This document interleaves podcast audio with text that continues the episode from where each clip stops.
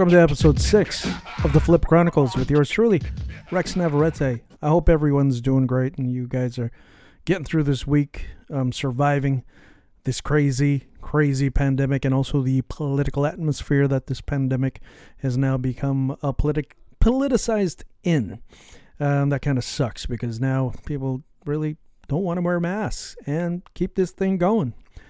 So, if that's the case, then you know what? Let's just vote out the knuckleheads who uh, really want to keep this thing going because you know it's big money, keeping people sick and people dying. But anyway, beyond that, um, I hope everyone is getting through and um, you know still staying creative and productive and protective of one another and yourselves.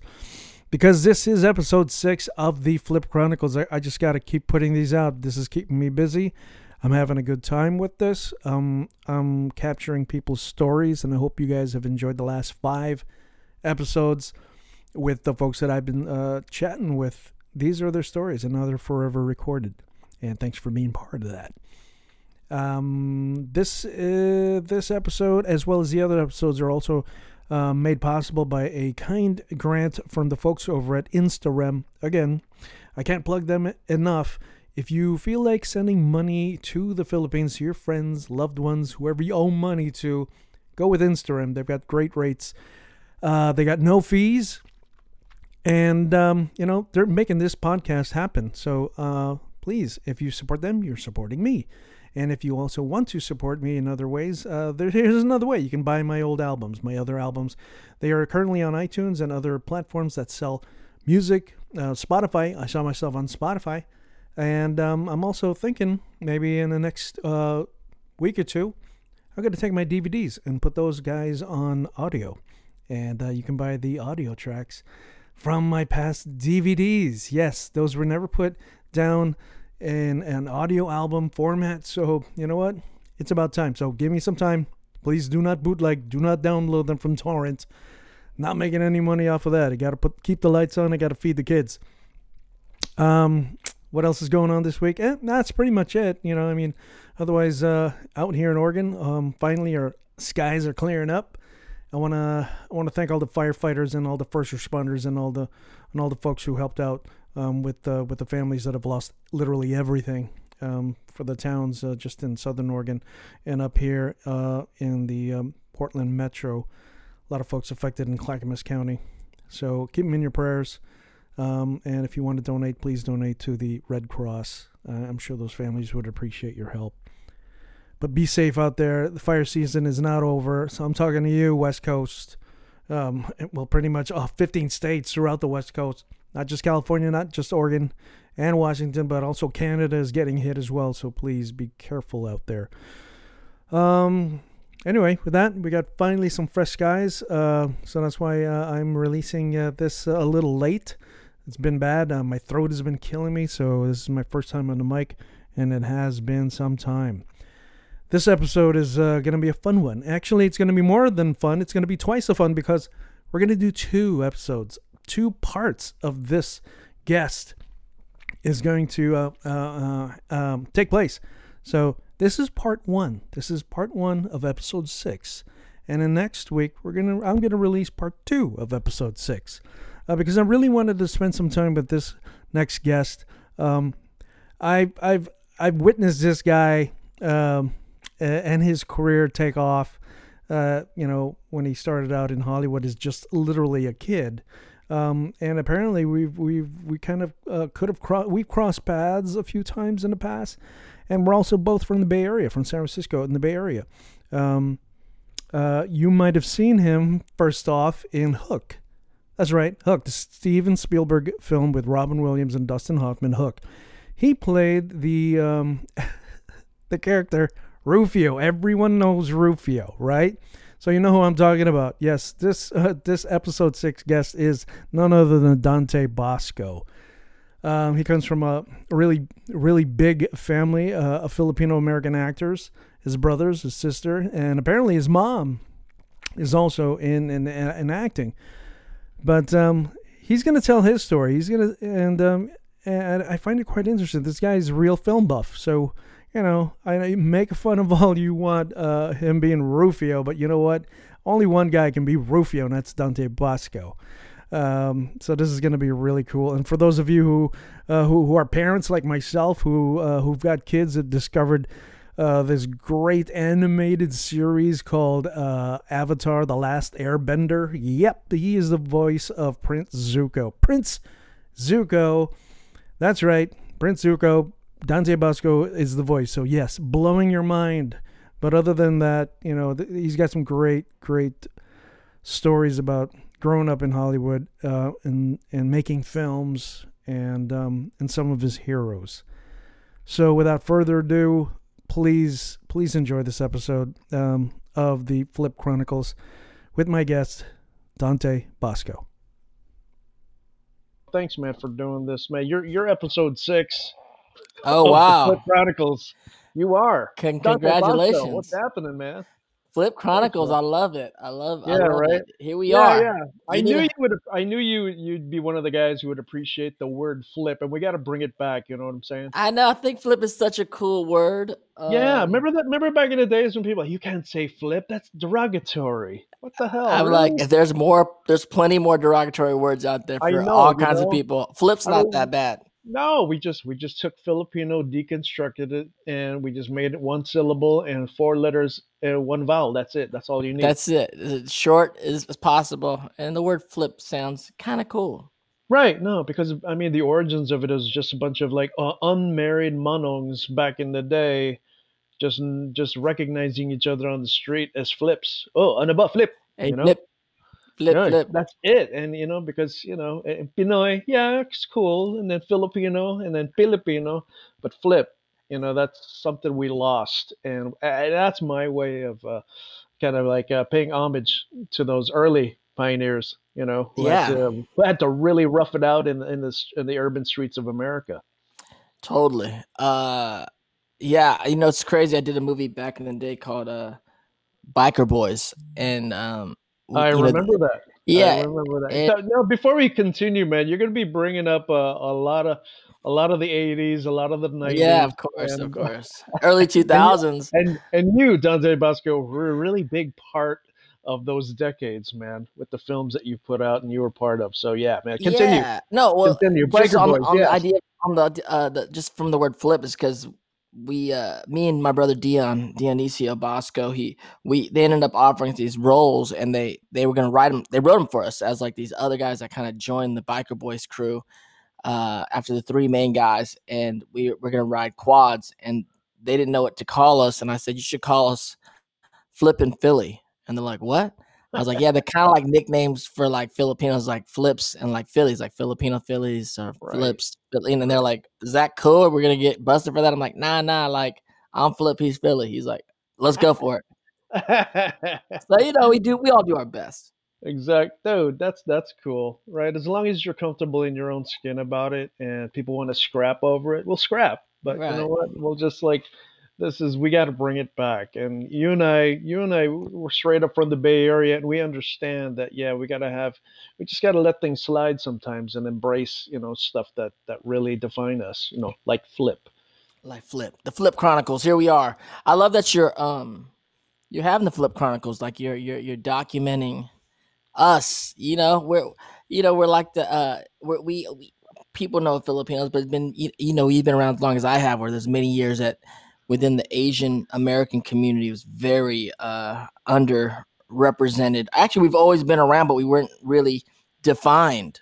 Right, right. Which is then there was- fascinating. yeah, because it was that time I actually wanted to be one of the Bosco brothers. Hot- Hey, I wanted to be Hot Tabasco. You know what I'm saying? Hot Tabasco. I know. baby. Hot Tabasco. There you go. We needed you in the band in the I was half. Japanese, half Filipino. You know, Hata. no, man. Yeah, we always ran parallel. A lot of people don't know this. That yes, you, your brothers, myself, We we're from Northern California, from the Bay Area. Yeah. And um, you Which guys, city you you- from? Which city you from exactly? I'm from South City, bro. oh, From, so uh, you from the city, South I'm from the peninsula, you know. Yeah, Yeah, right there. South City. Daly City, Fogtown. You're the cool. You're one of the cool kids. You know. Yeah, and you and you guys grew up uh ooh, further out, East Bay, yeah. East Bay, little town called Pittsburg, California. Damn, what's Um, up, Pittsburg? Yep. Yeah, what's up, Pittsburg. Pittsburg, the P. You know, the Bay Area, Filipinos in the Bay Area are like unlike Filipinos anywhere else. I would say, which Yeah, is how so, man? I just think we grew up in a certain way. Uh, I don't know. There's a whole. First of all, Asians in the Bay is a whole nother different kind of Asians because Right. in a lot of ways, right. Asians in the Bay kind of just outnumber everyone else, and so there's a very kind of like, even though we're a minority in America, there's also a, a, a- a generational thing where it's like there's generations of Asians in the Bay that kind of been around and uh, and have a certain power structure going on, and then Filipinos in the Bay. I don't know. There's so many of us, and within we're growing up in Pittsburg, like specifically for me, it's like my uncle, my my dad, and my uncles, my extended uncles. They're like the mayor of the town, and you know our Filipino American Association was like our social circle for so many years, where you kind of met up with everybody, and, and everyone's kind of related Yeah, in, a, in a yeah. in a very you know kind of in that Filipino way, like we're all related, but also in that way of a small town Pittsburg, where it's basically if you go back in your family trees, somebody in your family has married or dated someone in their family, and so we're all kind of yeah. cousins somehow, Yeah. some way, or second cousins twice removed or something, you know. Yeah, yeah. But your roots are still there. You still have family in Pittsburg? Yeah, my family's still there. My my you know, my grandparents have passed away now and uh but my uncles and aunts are there, all my cousins. And uh you know, we make that pilgrimage back home to Pittsburg several times a year. Yeah, yeah. So this is the whole Bosco clan. The whole Bosco clan, my uh my mom's side and dad's side, World War II veterans. Oh my, you know, and they came, made it over after World War II. My grandfather and my mo- my dad's side was Army. My grandfather and my mom's side is Navy. You know, classic military family. Heck And, yeah, uh, man. you yeah, know. there's nothing. There's nothing more. Uh, the you know, uh, nothing more Filipino American than a lot of our families. You know, being the U.S. military. right? Yeah, yeah. Yeah, and a lot of us got here, and you know, we are we are the Americans, really. We, you know, seriously. I mean, you, when you've got Navy, Navy is a big part of our uh, our our heritage. Totally. If it was not for the Navy, a lot of us wouldn't be here, literally. You know. My dad, Uh, my dad was Navy. Yep. Yep. Were you And born uh, in the states? and- correct, or were you born no, in I- Manila. I I, mean, was, I was born in the Philippines. I was, Philippines. was born in Manila. Yeah. Oh wow. But yeah, I mean, I didn't. We didn't get any Navy personnel in my family until my uncles immigrated. You know, so my uncles got to join the, the U.S. Navy, and um, and the Navy runs in our family. Okay. too. Yeah, man, that's that. That see, a lot of people don't know that about you. That yeah, you get you guys. Were you guys ever- coming Would, you, would your dad ever uh, talk to you about joining the military? Um, yeah, about uh not joining the military. yeah, man. Back in back in high school, uh, senior year, I was thinking, you know what? I I cannot.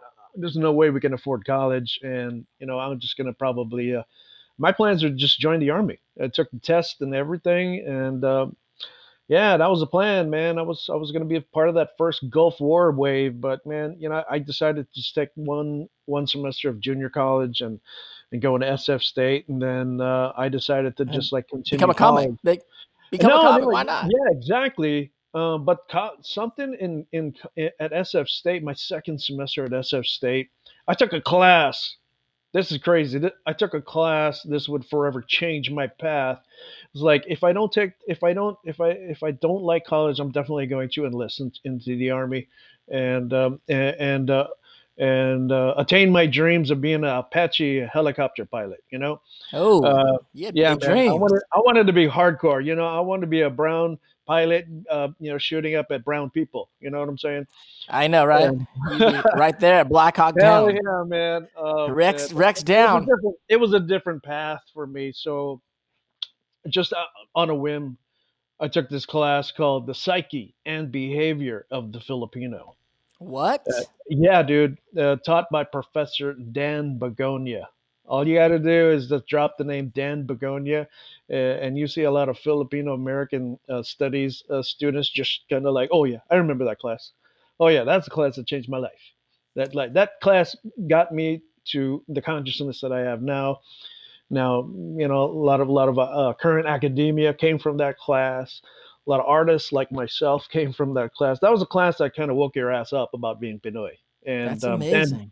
Dan, Dan, Dan Begonia was really confrontational about like, you know, yeah, how Filipino are you, or how white do you think you are, kind of shit. It was great. name, I know. I don't know if I met Dan Begonia ever, but I feel like I might have. His name sounds so familiar. Yeah, yeah. His name his name cuts through all the all the networks. Him and the and his colleague, my other mentor, Dan Gonzalez. So you got two professors at SF State who kind of like uh you know, while the iron was hot, they struck. And that's where my comedy came from. Man. Awesome. That kind of that, that was crazy. Well, you're a crazy time. pioneer, and I mean, especially in Filipino comedy. I mean, for so many years, you were the only name that we would hear that's doing a show on tour. You know, everyone knows about Rex, and um, which is amazing. And and as years have gone by, you know, you're kind of like the pioneer, which became like you know Jo Koy, uh, other guys out there, Andrew And everyone Lopez, else. Everyone um, else. everyone yeah. else. But you were you were pretty much the first I've ever heard of any Filipino stand-up comic.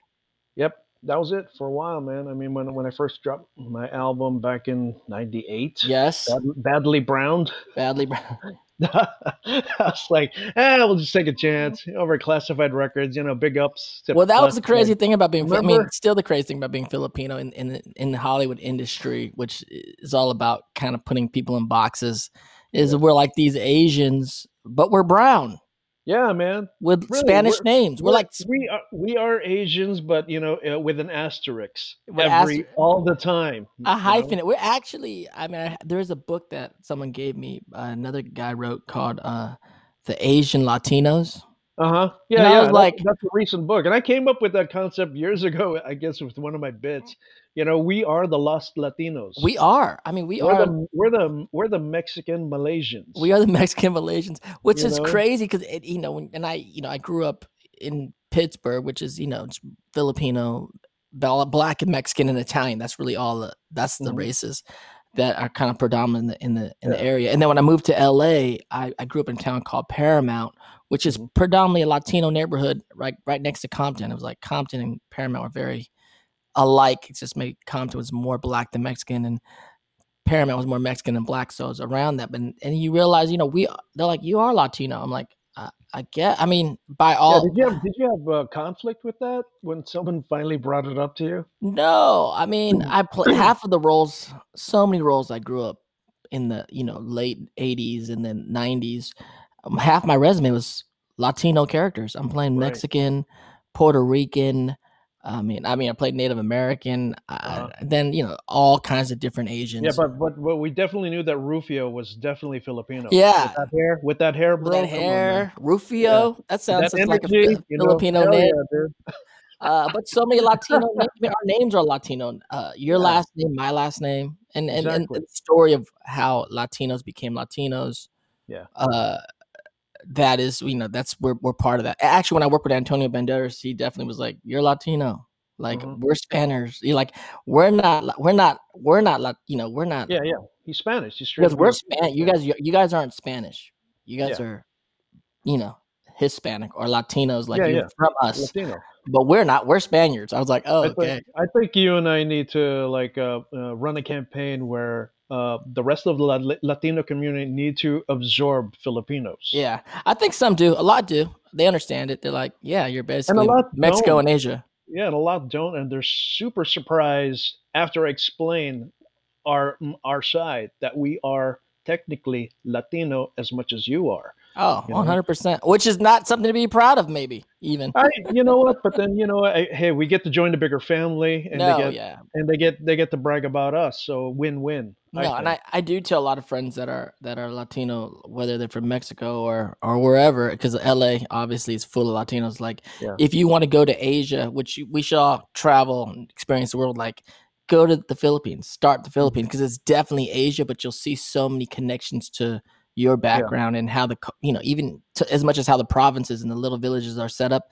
It feels like you're driving through Mexico. It's like the same it's set up the exact same way. It is. like, I mean, really, the same government uh, systems were set up uh, between Mexico and the Philippines. It Right. was identical, even just how we all got our last names.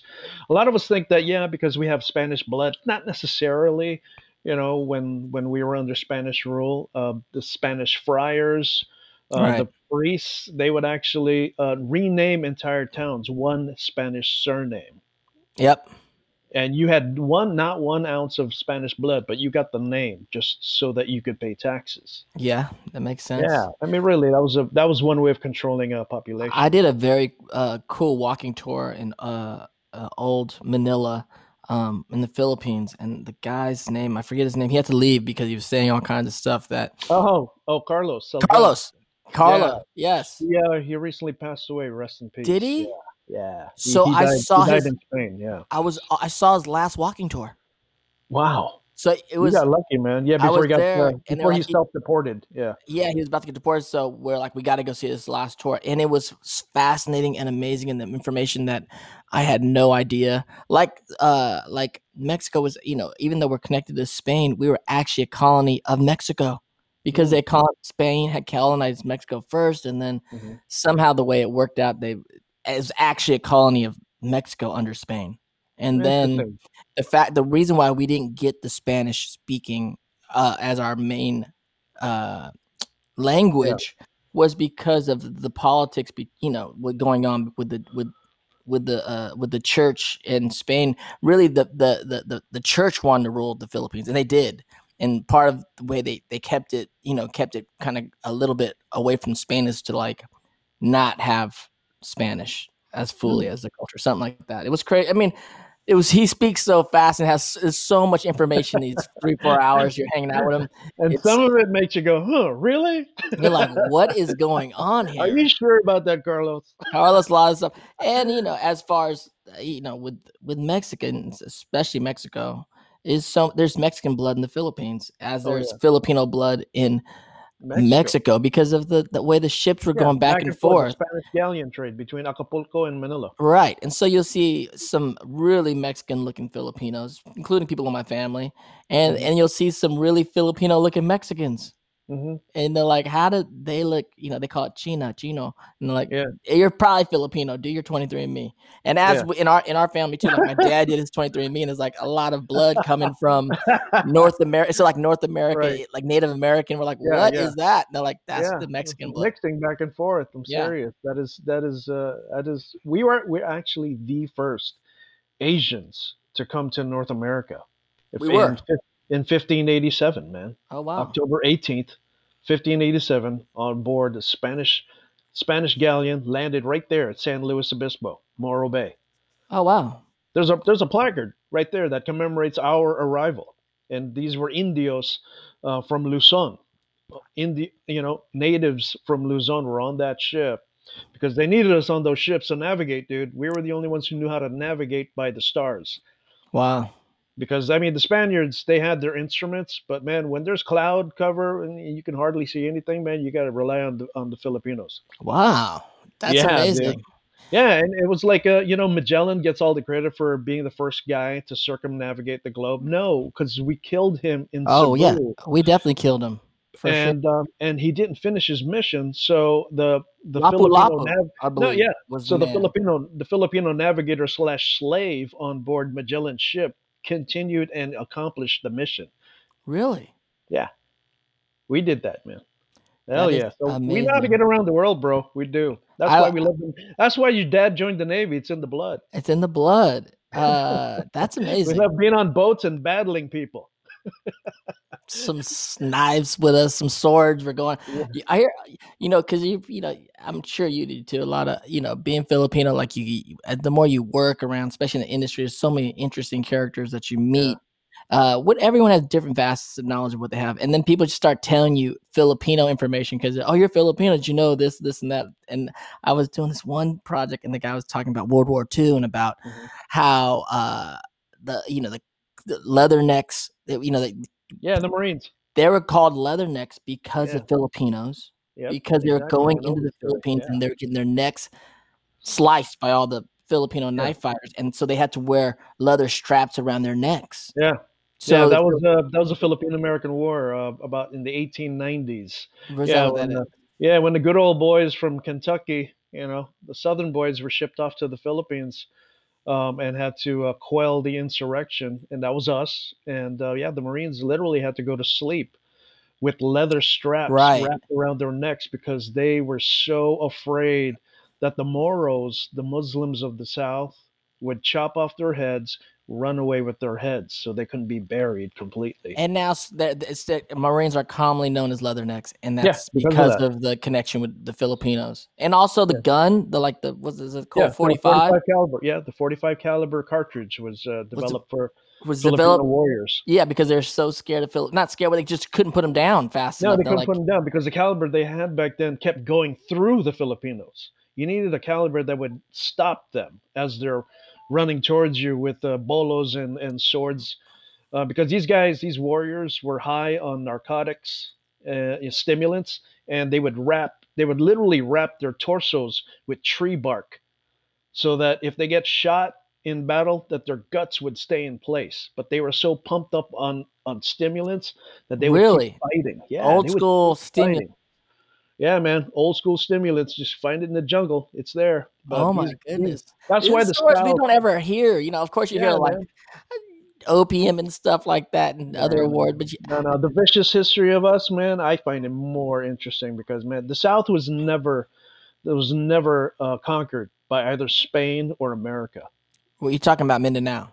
In Mindanao, yep, and Really? other parts of, and other parts of Visayas, yeah, wherever there was a Muslim population, it was very hard to come. How did we get the Muslim? I mean, obviously we know how we got Christianity and Catholicism, Yeah, which is prominent in uh, at least two thirds of the islands. yeah, yeah. But Well, uh, how did we get the Muslim, the Muslim all, faith? all of the there? islands were actually Muslim before the Spaniards came. Really? Yeah, M- Manila was was a major uh, hub for Islam in the Philippines, man. Manila was? Yes, it was. You would not know that today. You would not know that, but you know what? I mean, there was battles between um, uh, Spanish and the and the Mo- uh, and the Filipino Muslims of Manila.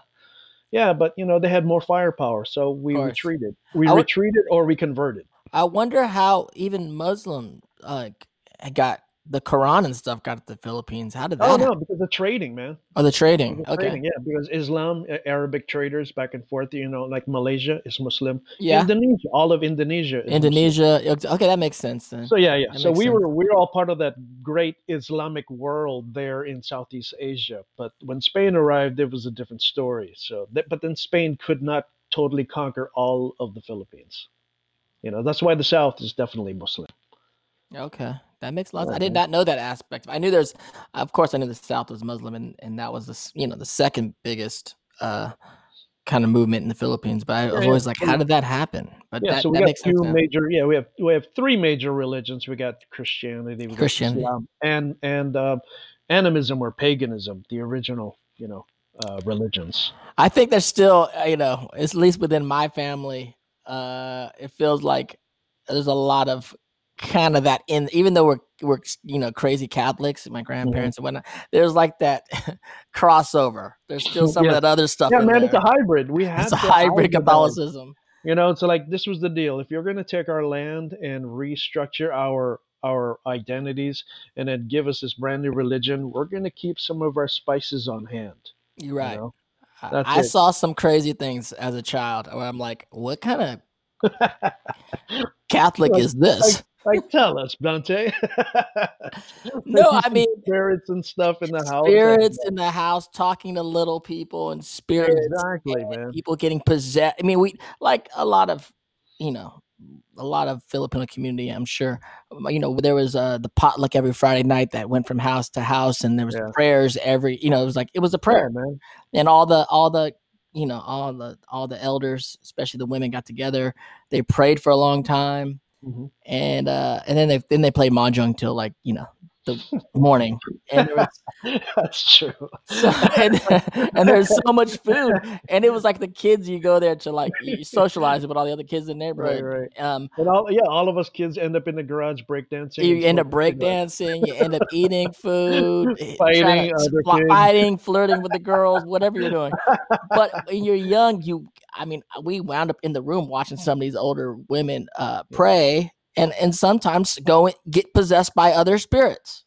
Mm, That was crazy. some was like- channeling going on. There was some channeling going on. It wasn't like every week the channeling went on, but when like some a certain sect from the Philippines came over and all the white dresses and stuff, and it was oh like, wow. oh, this is serious. This is something real is going on. yeah, here." yeah. This is yeah. This is not. This is not. Uh, uh what do you call it? Uh, uh, uh, given permission by the local archdiocese. no, this was uh some fr- province This praying. is like our voodoo, our own version of voodoo. I've- no. I saw bodies convulsing, people Uh-huh. passing out, waking up, waking up as other people. Dang. I was like, what? So that's why. you- on?" uh, that- those were your early acting classes, Dante. exactly. One of my aunts, my auntie Alice, she and she could barely speak English, you know? Right. Not barely. She had a thick accent. Obviously, Okay. Filipinos speak English even in the Philippines very well, but she passes out from praying and then wakes up and she's like a six year old British girl. Perfect. No, act- shut up. I'm ser- dead serious. Shut up. And the little girl's name was Littles. And she was talking and she was talking to us kids. And I must have only been like, you know, nine, ten at the time. She was eating grapes. She's like, I need to eat. I, I haven't, I love, I miss food. I was like, what's going on? really? Yes. Crazy. Oh, Crazy. dude, that, that's creepy. Sometimes Filipino, you can jump, you can jump. I mean, I need to write, I need to make, write a movie. I need to put the, that scene in a Yeah, movie man. somewhere. You gotta put that. That would be rich, man. Like a thick ass accent Filipina auntie, all of a sudden waking up like, I would like some biscuits. If you have. Exactly. That's exactly Yeah. what happened. And we were like, Ugh, what is ugh. happening here? oh, okay. That that dang. Okay. Yeah, and you know, really, that we we're not, we're not just religious folk. We're we're very connected to the spiritualism around us. Right. And you know, like yeah, like you said earlier, like we do pray to little people. Yeah, you know, we got the duendes, we got the uh, Yes. the dwarves in the forest. But you know what? But we openly pray to a little tiny spirit in disguise within Catholicism, and that's the Santo Niño. That's called a Santo Nino, everybody. We put the Yeah. Santo Nino. That's our little Christian dwarf, but we call him J- We- Jesus. Why do we love we love the Santo Nino? Like we It- love baby because it Jesus. comes- because it comes from that ritual of uh, of connecting to the spirit world uh, in in the forest, in the jungle. You know, you got the duendes, the tiny people, Right. and they're known to be mischievous. They can be straight up evil. Oh, or they yeah. Or can, they can they could lead to your fortune. that little they can Santo be Nino is always dressed so good, isn't he? Yeah, right? Red. He's got curls in his hair. That guy got. He's he's dressed to the nines, little He's little like- baby Jesus. He's like going to a pimp convention. He's like a know? pimp convention. He somehow grew up to just be like a beggar, but when he was a kid, he was pimping. Yeah, yeah, because we got we got to we got know, really. If if someone out there was brave enough to put out a Santo Nino action figure line, hell Oh, yeah, man, God, we- We should come back with that. We could make a lot of money, at least in the Filipino community. What about um? Did you? We did. What did you, my grandmother always made a plate for the Santo Nino and the little. Exactly. Yeah, because they got to eat. and that I was always like, it was a nice plate, and I was always like, why are we? What? What? How does this work, Grandma? How is this working? Are they eating the spirit of the food? What's going on? Same thing, man. You know, like in in in China, the they leave uh, uh, fruits, other foods for their ancestors in the spirit realm. Same thing with us, man. You know that the spirits are around you, so it's either Yeah. you be cool with them, you leave them some gifts, you leave them something to eat. And not fruits, fresh with you. made food. You Yeah, talking won't mess with everything. Pancit, kare kare, the whole. You get a whole big fat plate. Everything. Except, except the durian, that pisses them off. no durian. We had no durian in our house. And we're, I don't know. When I started doing durian, lit- not I don't love durian, but when I went back in Philippines and durian was more introduced to me, I was like, we didn't grow up with durian. That is No, no, that's a that's a Visaya Pungent. thing, man. That's a different part of the Philippines kind of thing, man. pungent. It is. It it's it smells like like like sweaty tube socks. You know, I'm not into it, but people that love durian love durian, and everyone else hates they it. do. There's no- there's you. no in They'll between. Fight you. They'll fight you saying it's the best thing on the planet. And you're Like, like, no, it's not. you're wrong. You need to travel. You need to travel. Uh, it's it's it's it's. You know who loves durian? Um, is uh, Jessica Chastain. No way. The girl is in love with durian. She loves that. No way. Yeah. Yeah, I saw in one of her interviews, I was like tripping. For real, Jessica Chastain is into durian. She loves durian, man. She loves it. I don't know. They they know something we don't know. Yeah, man. You got to be a certain kind of person to really love durian. And I'm Maybe not, I'm not you know- clowning. I'm not clowning, man. There's a big industry out there. That Yeah, might be the love it in key. that That, might be room. the key to it. the afterlife. The key to get into the pearly gates of heaven. They're like, To me, it's like rotten How's your durian jackfruit, level? man. it's like rotten jackfruit. it's not good. It's, not. I I'm don't like the smell of it. I don't like the I'm texture glad. of it. I don't man. like it. Let's all, Dante. Let's hold our ground. It's it's nasty. Although I'm in the. South they love it. In Mindanao, They do, like, and I like love durian them. cafes. You know, but they just warned me you're gonna eat it, so I could go leave for a while I know. and then come back. You hold your breath. Hold your breath. Put whatever they give you in your mouth and swallow as fast as you can. That and then Dude, am gonna- done? I'm done. We're gonna get so much hate from this podcast. I know. this people that love durian. The Durian uh, Tourism Board is just gonna send us hate mail. No, on the plane back from Mindanao, they're like, "You cannot bring." There was signs. Exactly. You see, Durian on the plane. that is civilized. You can't put it on the plane. Even on buses, you gotta hang the durian outside the window while the bus is moving. You know that? That's horrible. it's a nasty ass fruit, people. Why'd you put it in your mouth in the first place? I don't know. That- now we can't stop it. Dude, so uh, I mean, the last time I saw you, bro, was in the Philippines. I was in. Manila. Yeah, We were Manila. we were kind of kicking it with friends out there in I know, Manila. Your just- brother, your brother was in town too. I flew out of town before I had to get. I had to go somewhere, and yeah, Dion went to go see your show. Yeah, yeah, man, that was cool, man, to see both of you there in Manila. I was like, man, when are these fools ever gonna uh, come to the Philippines and like absorb it? And, and it turns out you guys have been going back to the Philippines, Well, I've been you know, doing back- your thing, man. I started bringing my brother back. I've been going back and forth a lot for the last 10 years and started, uh, you know, as I became in, as I expanded to just the talent side of what I've been doing here in Hollywood to uh, writing and directing and producing, um, it was really got focused around uh, Asian American filmmaking. And I started off doing stuff in Hawaii with James Sereno and Kinetic Films and, um, and did a few films there, which was amazing. Uh, and then as I kind of was like on this thing, you know, and about representing Asians in Hollywood, and I created this thing called We on the Eighth, and it was about you know celebrating Asian filmmaking, not Asian American Month, which no one really even knows which month that is, and it's kind of like arguable sometimes. Yeah. Is it May or April? I don't know. No one knows. It's not like we all know February is African American Month. It hasn't really scaled as much here in America. Mhm. We uh, decided, me and AJ Rafael, uh, we're like, let's do we on the eighth, where we we we on the eighth day of every month, and we so we threw a meeting and had you know a lot of talks and and screen stuff the eighth day of every month, and had a lot of talent and people come out and talk, and and then that led me to the Philippines, um, and we started producing films out of the Philippines. So I kind of been going there and kind of connecting. You know, part of me just wanted to connect as who are you? Who are we? What? Who am I? And Right. and then uh, and what can I do? And I'm you know this is you know filmmaking is my industry and so kind of connecting to all the artistas over there uh, in front of behind the camera and and then you know doing the business deals with the studios and trying to elevate what they were doing out there trying to elevate what we were doing here and and, and build bridges. It's part of i'm part of that place in my life where it's like it's about building bridges.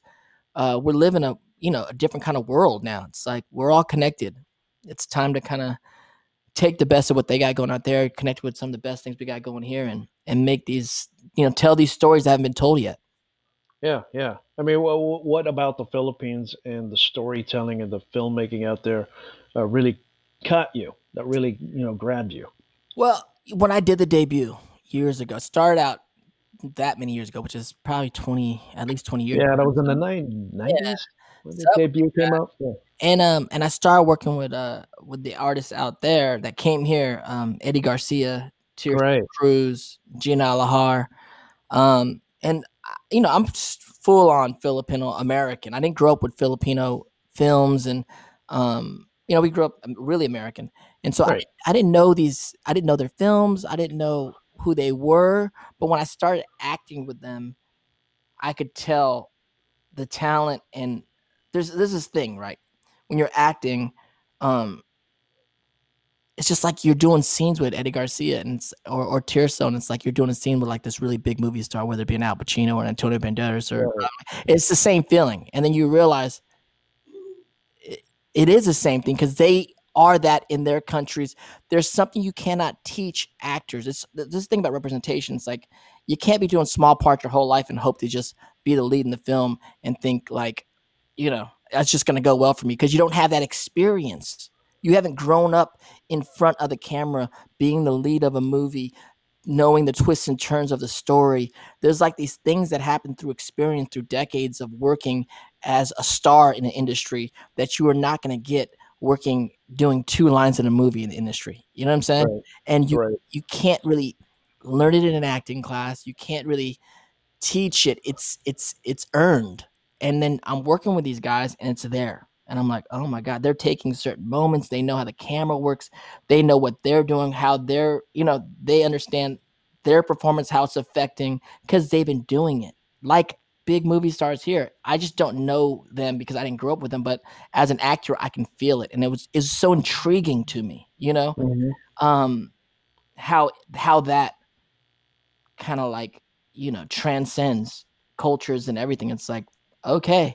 And so it just as you kind of get uh, you know, like you in, in college and stuff, you kind of start awakening to who you are, where where you are in the world, and then as you kind of become an adult in the world, and the world becomes, you know, your world becomes less about me, me, me, and what am I doing in my career, and more about community and others and family and and just just a larger scope of like what am I to do, you know, that's going to be positive, not just for me, but for the next generation coming up. And that led me into Asian American filmmaking, and now something I call, uh, you know, just new Asian media, which is really, uh, you know, Asian filmmaking without boundaries, without borders. It's like mm-hmm. Asian filmmaking is Asian filmmaking. It's uh, the reality is there's amazing Asian films out there in the world that we just don't get in America because of you know our small mindedness to a degree, and even us being Asians, we don't get it. So mm-hmm. about building bridges and about uh, you know as much as it is about bringing the great talent here to America, it's about us and the great talent here going to other countries in Asia and working with their amazing actors and directors and writers and and what do we have to collaborate, you know? And sometimes we got to take that route like Bruce Lee did. You know, yeah. He got he got tired of how things were done here in the states, and he expanded and just went back to his roots. Went back to Hong Kong, and became a a bigger star. Yeah, over there. He he went full circle, being born in San Francisco, being uh you know, and then doing Kato, right, and um and then developing uh you know the series that eventually became Kung Fu, and then he got screwed of and course, then, um, that's a Hollywood story for sure. Yeah, man. But then, but he became a legend, literally a living legend, because of his his return back to Hong Kong totally. and starting starting from a place where he knew that this is where he should be. Right. And I loved. I mean, especially when I started going back, it, it had to be my 30s, early 30s. It was just I had a uh, a calling. I just wanted the world to be bigger. Sometimes when you're in Hollywood or whatever industry you're in, you know, we kind of get so focus that the world revolves on around what we're doing right here right now right? Mm-hmm. and it's very easy to feel like the world revolves around this this industry of hollywood this this city. And and it just gets to a point in your life where you're like i just want to go out there and experience the world and there's so much more out there. And it's and that was part of the adventure of going to meet new artists in other countries and filmmakers and have conversations and talk about films and make films and you know it, that and it's still part of like what I'm doing now, it's really having a bigger a bigger life for me. Um, mm. beyond, you know, the hustle the hustle of Hollywood never ends. It's going to continue with or without you. Um, right. broadening that kind of like hustle to, ha- to kind of fulfill my life, I guess, and, and, to to a degree. And a lot of that's about fulfilling, like going back to my roots and seeing where I'm from, and you know, it's, mm-hmm. it's, a big part of it, but that's it's kind of expanded now because we, we started in the Philippines and we've done a few films now there, and uh, I just directed a film that got produced out there called Fabulous Filipino Brothers. But I heard about that. Yeah, I wanted, I wanted, I wanted to chat with you about that because you Oh, brought your brothers on board. You brought your family on board for this production. but now we're, I mean, now we're doing meetings. Like my last trip, we were in Vietnam, having meetings about doing some films out there. We were in Jakarta, Oh and, wow! and, and doing films out there. We have we have a deal in China, and again, it's all about building bridges and like it's like one world now. You know, it's it's really with internet. It's like it's not about one region. It's about making really cool stories that have a universal appeal. It's about you know taking your star structures and and bring and this bur- you know this burgeoning um, Asian American star structure and let's kind of like connect everybody and see what kind of films we can make. You know. Right, right, right. Man, that yeah, you lot of leaps and bounds for you, bro. That's Oh, that's really that's that's really unheard of. And uh, I mean, really behind the scenes, a lot of people don't know what you've been up to, other than Right. your acting. Yeah, yeah, yeah. It's just a you know, you know how it is. If people just know what's going on in front of the camera, which I love, which I still love being an actor. and I love Mhm. doing a lot of that kind of stuff. But um, I've been really been feeling fulfilled writing, directing, producing, getting uh, putting teams together that are, you know, have the same vision and um, trying to like do some do something interesting, do something impactful, and and then also giving opportunities to a lot of new artists in front of and behind the, the camera. That's really Mhm. that's I mean, you bring a lot of skills with you since you were a kid in the industry, so that never leaves you. You, I mean, us. I, I- if you're if you're a learner like me, I learn by watching yes. and listening, and and there you go. That's your master class, just by doing, doing doing it that way by Yeah, watching. I didn't go to so college. good. You know, I didn't. I, I've- I've been working in Hollywood since I was uh, ten, and I was a break dancer before that.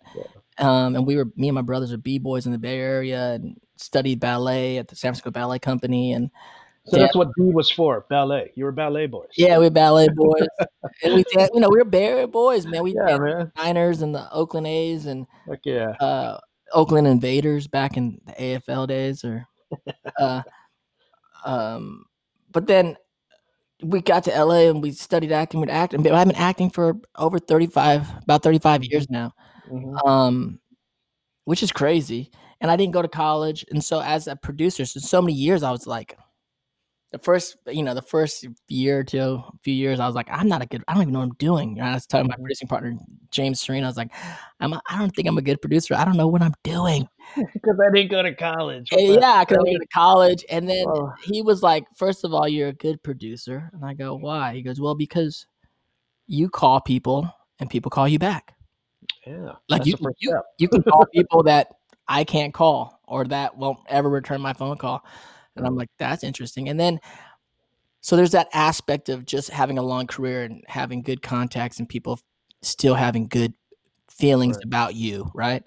And Mhm. then uh, the idea of as we were on the set working, and even when I started directing, again, like you said, there's a lot of information that you have in you just through seeing and knowing and having spending thousands and thousands of hours on sets and theaters and plays and being an actor in them, but also being a sponge and uh and, and soaking in direction and lights and camera angles and reading thousands and thousands of scripts that it's in you you know what's going on. It's just about communicating that in a clear way and hopefully inspiring you know your your your group whether you're a producer or a director you know your crew and your cast to kind of like move in the direction that you think is right but also inspiring them to really do their best i mean that's like Right. that's what that's how i do it you know and i've been on man. that are a little bit different you know i've been on more Mhm. structured stuff or more even tyrannical things sometimes. You know, sometimes you get stuff done that way, but that's not my way. My way is more like find my friends and folk that kind of have the same mindset and kind of hopefully every day inspire everyone to do their best. Because it's when you're doing a movie, it's literally like 20, 30, 40, 100 artists on the, at the same place trying to do something good. And Mhm. that, that could be, it could happen that something good could happen, or it could just be a mess, which that can happen also sometimes.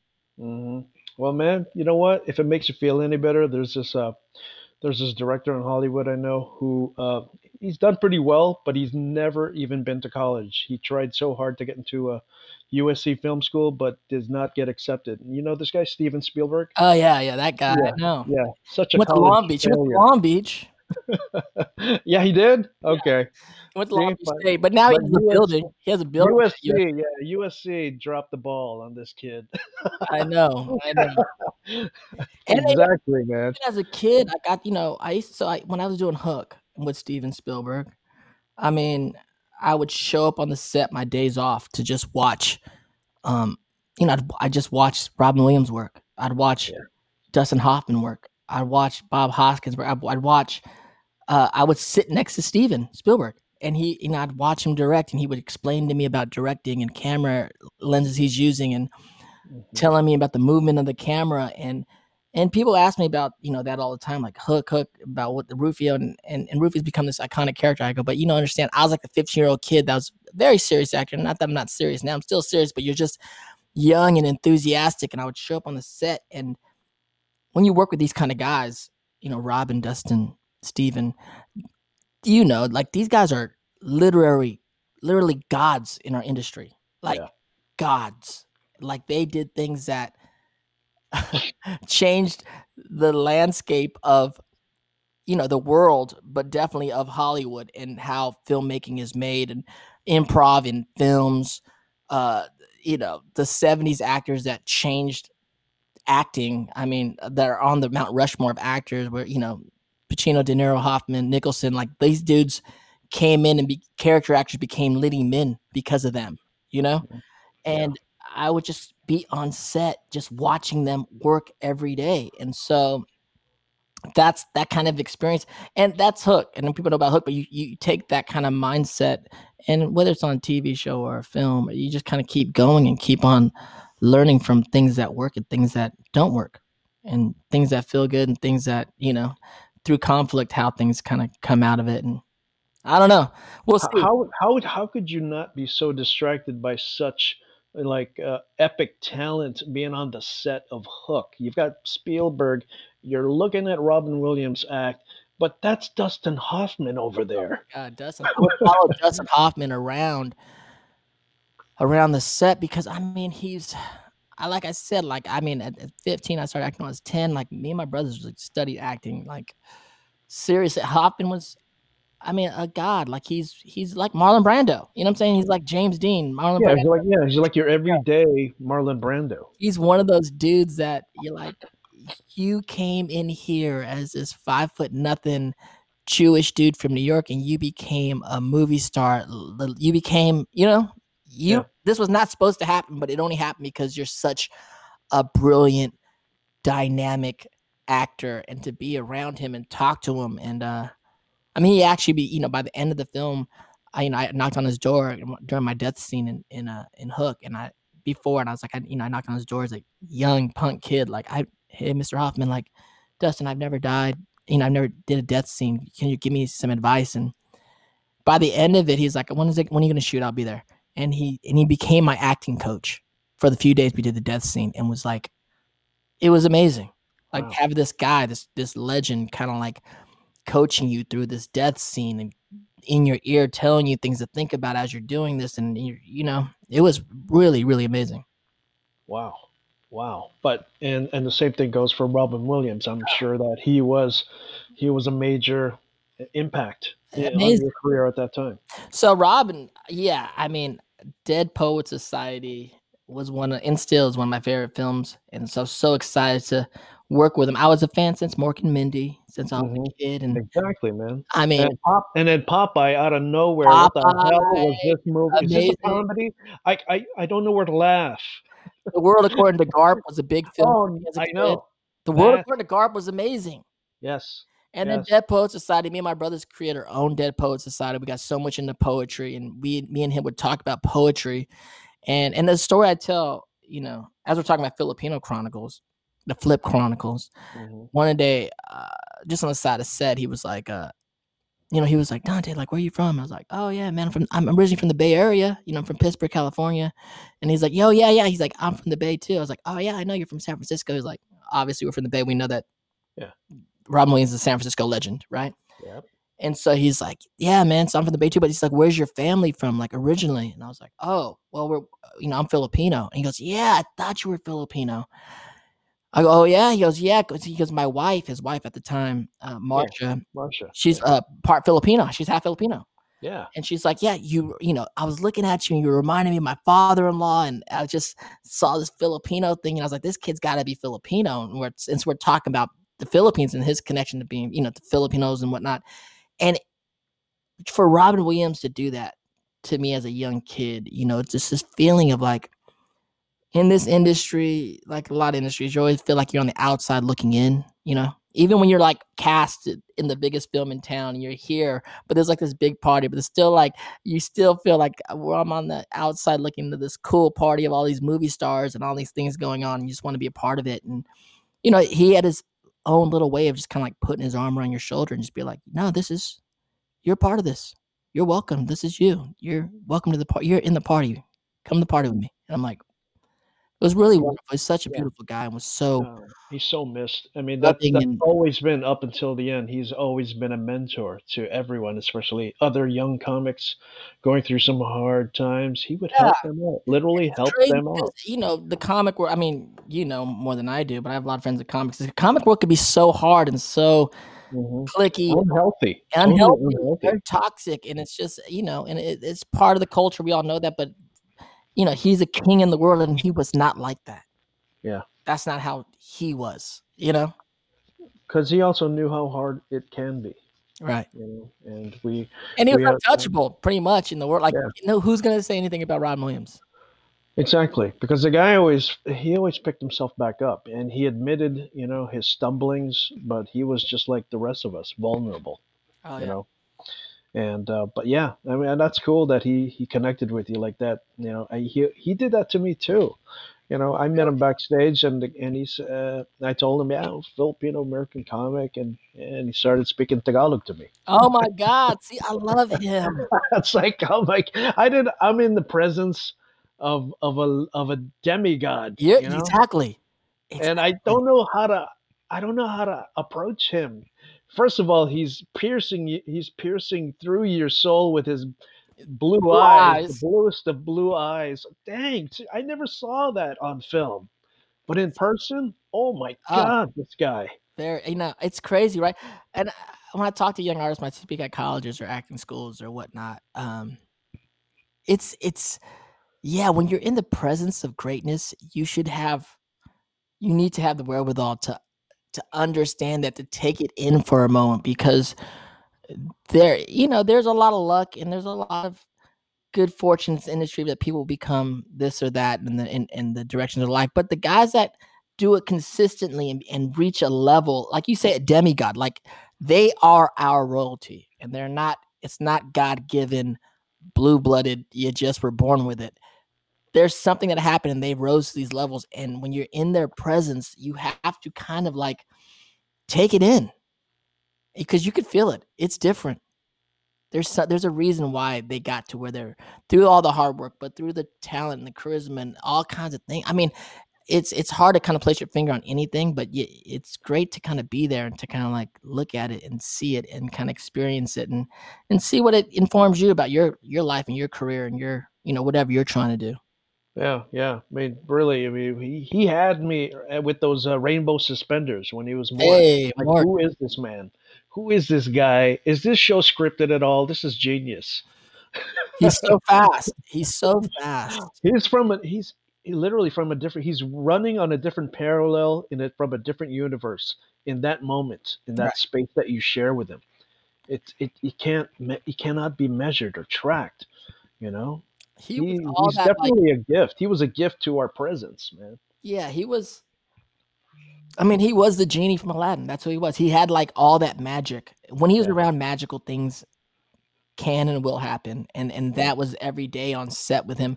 And he's bigger than life and faster and knows everybody, knows everything. And and, and that, I love that aspect of him. But I also treasure the aspect because we were we got to spend a lot of time at the makeup and hair chair in the morning, where it took out you know hours to do my hair and hmm and this stuff, my my mohawk. Yeah, yeah, we remember that hair. Yeah, so we would just sit there and and I got to experience like a very quiet Robin Williams, a soft spoken Robin Williams, and we would talk a lot about poetry because he knows how much I love Dead Poet Society, and he would share some of his favorite poems with me and poets, and I ta- and and I started writing poetry a lot, of, you know, because of uh, of Robin Williams and Dead Poet Society and my relationship with him and talking about poetry, kind of him kind of supporting me being a poet. And that went on to me ultimately, you know, Doing spoken word. Yeah. doing spoken word and creating uh, a poetry venue here in Los Angeles, which was originally, originally Dante's Poetry Lounge, which became DPL Da Poetry Lounge uh, with my partners Shihan and Poetri and Jamel. And now, after 20 years, it's the largest largest uh, weekly open mic in the country. Some say the world, and became Dang. it became Thanks, to, inspiration. thanks, thanks to Robin Robin Williams. Yeah, Yeah. it's inspiration that became Def Poetry Jam. That went to you know HBO's Def Poetry Jam. That went to Broadway, went to Tony, and and still going on today. Uh, part of that, I you know, I definitely attribute part of that to you know the support of Robin Williams, well, Robin Williams, which is amazing. hmm Yeah. No, a lot of it, a lot of, a lot of it comes back to people like Robin or Robin in particular. A lot of uh, Yeah. like, you know, like me, my comedy is definitely. I have a, I have, I have one of my spokes connects to the hub that is Robin Williams. You know, it's just that it's Well, just the Bay being- Area, it's all there. Yeah. I'm- there. I mean, just just to not be afraid and be the kid inside, and and and and do with very do with uh, very little that you have, and that's to improvise, you know. And uh, yeah, so just to see him work and the legacy that he's left behind in the Bay Area comedy scene, and then now through your story, man, this guy this guy was just everywhere. He was literally in every genre of uh, of, of of the craft. Right. I mean, and again, like he's one of a kind. It's not like there's any blueprint of like for him to do it. He just kind of, you know, he Yeah. did it in in a way that hadn't been done before. hmm You know. Yeah, he was he was totally unscripted. His life was totally unscripted, very improvised, but it was joyful. joyful and he's very missed he's very very missed by a lot of friends of mine that knew him and, and myself included and Yeah, yeah yeah. But we understand where he came, where he, he was coming from, and we understand his pain and, and his joy. But he was he was a full fledged human being, that he was never afraid to show that to us. And a lot of us need that little bit of a check. Why don't you be a little more like Robin?